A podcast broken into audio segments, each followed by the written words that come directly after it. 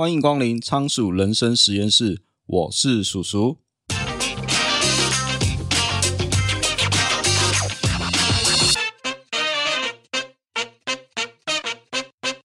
一九八六年，耶鲁大学陷入财务危机，这导致许多校区大楼年久失修。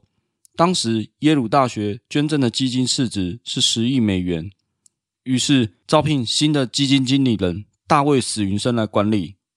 只不过，史云生发现基金的投资结构大有问题，百分之五十是股票，百分之四十是美国国债和公司债券。他觉得太过保守，不符合投资的逻辑。因为从长期的角度来看，股票历年来的表现都会比债券好。另外，基金的投资组合也太过单一，百分之九十都是美国国内投资。很少有资产是放在商品或者是房地产市场，风险资本的比例也很小，国际投资的比例更是微乎其微。经济学家们总喜欢说“天下没有免费的午餐”，其实分散风险有机会能带来免费的午餐。通常来说，分散投资会有两种做法：第一种，分散风险，能以更低的风险获得相同的报酬；第二种做法。则是在相同风险的水准上得到更高的报酬，所以史云生就采取了第二种方法进行分散投资。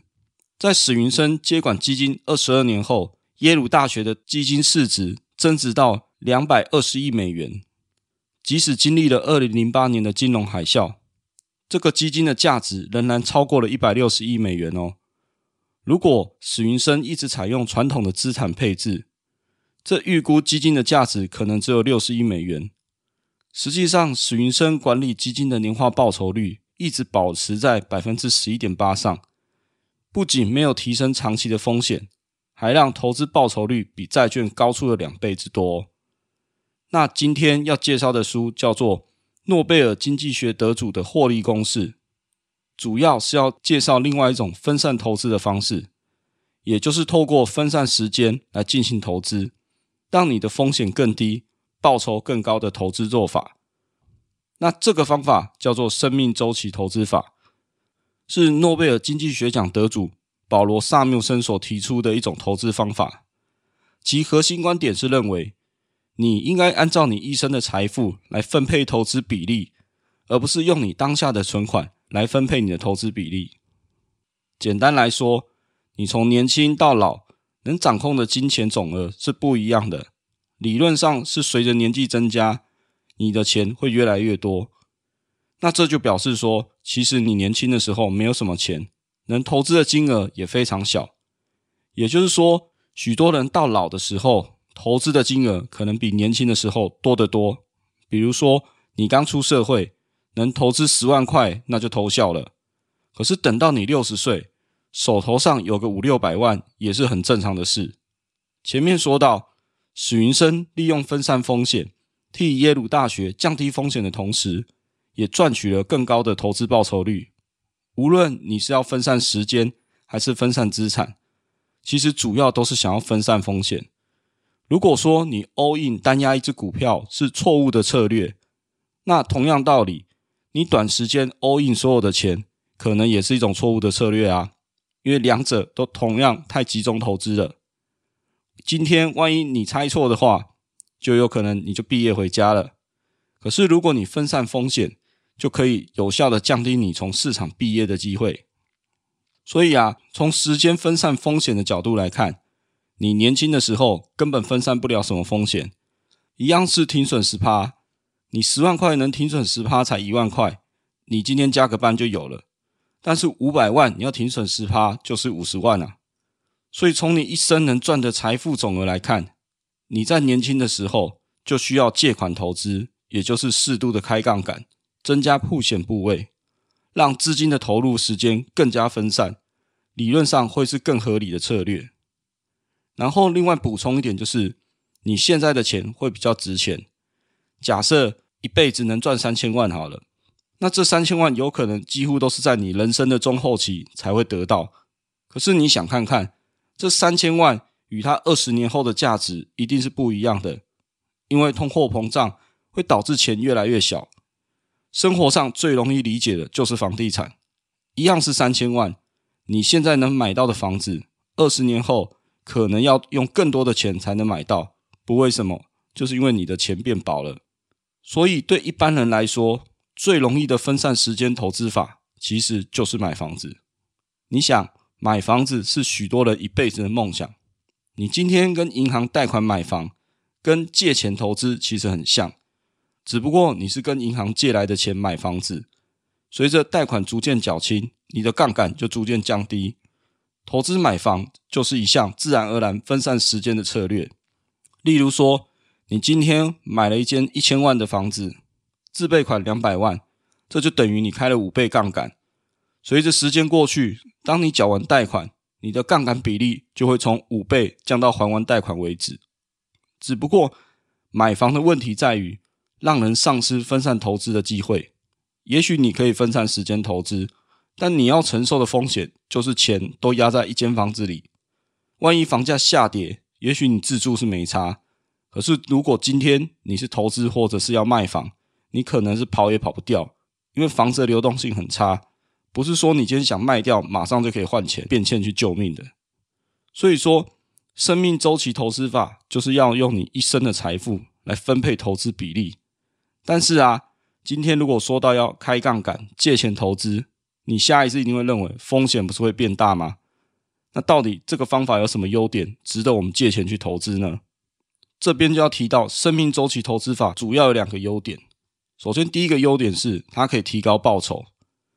根据书中统计，从一八七一年到二零零九年，九十六位不同投资者的结果，使用生命周期投资法可以大幅提高他们退休金的收益。在相同的情况下，生命周期投资法会比传统的股债六四配置这个收益要高出二十五到七十四 percent。其实这样结果不是很意外啊，因为理论上开杠杆就是在放大你的投资报酬率。人的一生中可以支配的财富非常不平均嘛。你年轻的时候可以投资的金额是很少的，工作三十年之后，你可以投资的金额一定会大幅提高。但是你无法确定的是，这段时间内你什么时候会遇到股市大涨或者是大跌。像我自己刚出社会的时候，刚好遇到金融海啸，那这种千载难逢的机会，手上却没有钱投资。不过话说回来，这有点马后炮。因为当时真的手上有钱，可能我也不见得敢投资。那接下来第二个优点就是降低风险。书中建议生命周期投资法最多就是两倍杠杆，这样不单能放大报酬，更有降低风险的效果。可是你一定会想问，开杠杆怎么可能还有比较低的风险？理论上开杠杆是会让风险增加，没有错。可是如果你把时间拉长来看，因为传统的投资方法相当不平衡。你老的时候投资股票的部位，你一定是比年轻的时候高很多。所以理论上啊，所有人都是随着年龄增加，财富也会跟着增加。这于是就导致你年老的时候，股票投资部位一定比你年轻的时候高很多。所以等于是说，你在年轻的时候利用适当的杠杆，你年轻跟老的时候这资金的差距不要这么大，那你整体的投资风险就会降低。然后另外啊，从你能工作的年龄来看，你年轻的时候如果遇到股灾，你还有东山再起的机会。要是你退休之后才遇到，那你根本不可能继续工作去把这些损失的钱补回来。所以现在我们知道，生命周期投资法可以提高投资绩效，还可以降低投资风险。哇，那这么棒的方法，怎么没有看到大家广泛在运用啊？首先，最大的原因就是。借贷投资对一般人来说相当违反直觉，许多人光是房贷都想要尽快缴完贷款了，更何况是借钱投资？万一是赔钱，真的是会呕死。而且对一般人来说，生命周期投资法执行起来其实不容易，门槛很高。接下来就来聊聊生命周期投资法具体来说有哪些缺点吧。首先，它第一个缺点就是非常考验你的心理状态。尽管生命周期投资法的确可以大幅提高投资绩效，也可以降低风险，不过实际上你要去哪里找到这么便宜又低风险的杠杆啊？开杠杆的方式有很多种，你可以拿房子抵押去借房贷，或用个人信用去借信贷，也可以跟券商借钱去玩融资。但是开杠杆就是借钱，借钱一定有利息，所以今天你的投资报酬率一定要大于利息，你才有利可图啊。所以书中是只推荐两倍的杠杆，那这样隐含的利率大概在四趴以下，太高的杠杆势必你要付出更高的利息，而且使用杠杆有一定的难度与门槛，除了利率还有风险以外，也需要很强大的投资心态和风险承受能力。所以对大多数人来说并不实用，特别是遇到股灾的时候，考验会更大。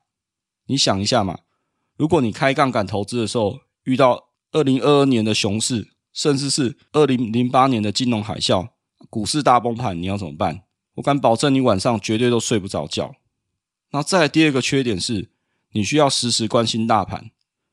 传统的股债配置啊，或是我们之前介绍持续买进的策略。就不需要你一直看盘，你可以专心在工作上。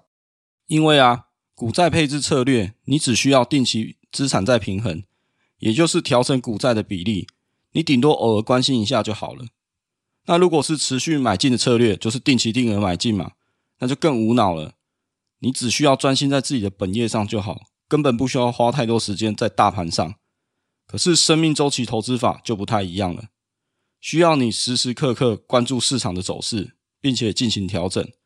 如果遇到市场大涨，你势必就要买进更多的股票来维持两倍的杠杆。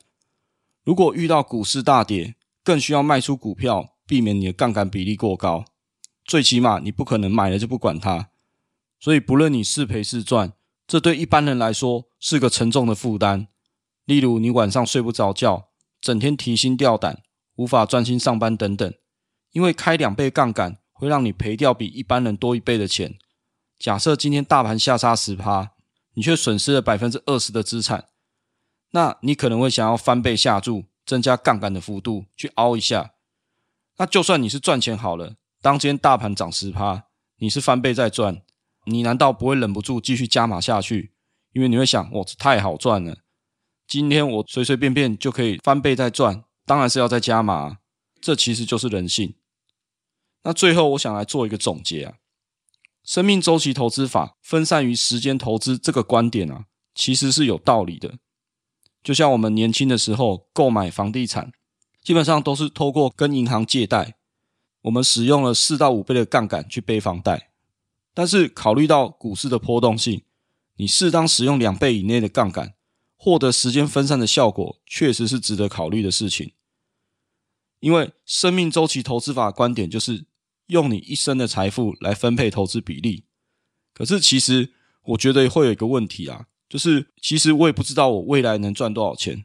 假设我花了太多的时间在那边买进买出，是不是我的时间都卡在投资上？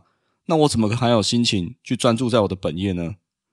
而且这与我个人使用持续买进这个策略，我觉得是有冲突的，因为我想把时间花在人生体验，或者是刚前面强调就是。要专注在我的事业上。对于投资，我只想定期定额的买进，专心冲刺我的事业。当然，生命周期投资法一定是有它的道理存在。可是，我也还在思考，到底要怎样结合持续买进这个策略，降低风险，提高投资。最重要的事情，我一定要有空闲的时间去做我自己想做的事情。如果你有不一样的想法，也欢迎你去 Apple Podcast 或 YouTube 下面的留言，告诉我你们的想法。那也许之后我们可以在节目当中分享给其他人参考一下，有更好的做法。最后节目进入了尾声，那这里来推广一个公益活动，就是让阅读帮助自己，也帮助他人。台湾展臂阅读协会是一群热血的医疗人员，想要推广儿童阅读、亲子共读、偏向外展服务，让弱势家庭有平等阅读与医疗的机会。如果你觉得节目介绍的书很不错，你可以点击节目下方博客来连接购书，每季会捐赠博客来奖金给展臂阅读协会，并将金额公布在网站与粉丝专业。希望你我的阅读除了开拓视野，更能帮助他人，因为这个社会需要更多正向的力量。或你可以直接到台湾展币阅读协会捐赠您的善款，你可以选择一次性的捐款，也能定期定额捐赠您的善款。不论捐款的形式如何。就让阅读帮助自己，更能扩大帮助他人。让我们一起做一个快乐的分享者。好，今天的节目就先到这边。如果你觉得我们节目不错的话，欢迎你订阅节目的电子报，每周都会分享最新的书评与观点。你也可以在节目的下方留下你的五星评论，或可以到 YouTube 上按赞、订阅，留下你宝贵的意见。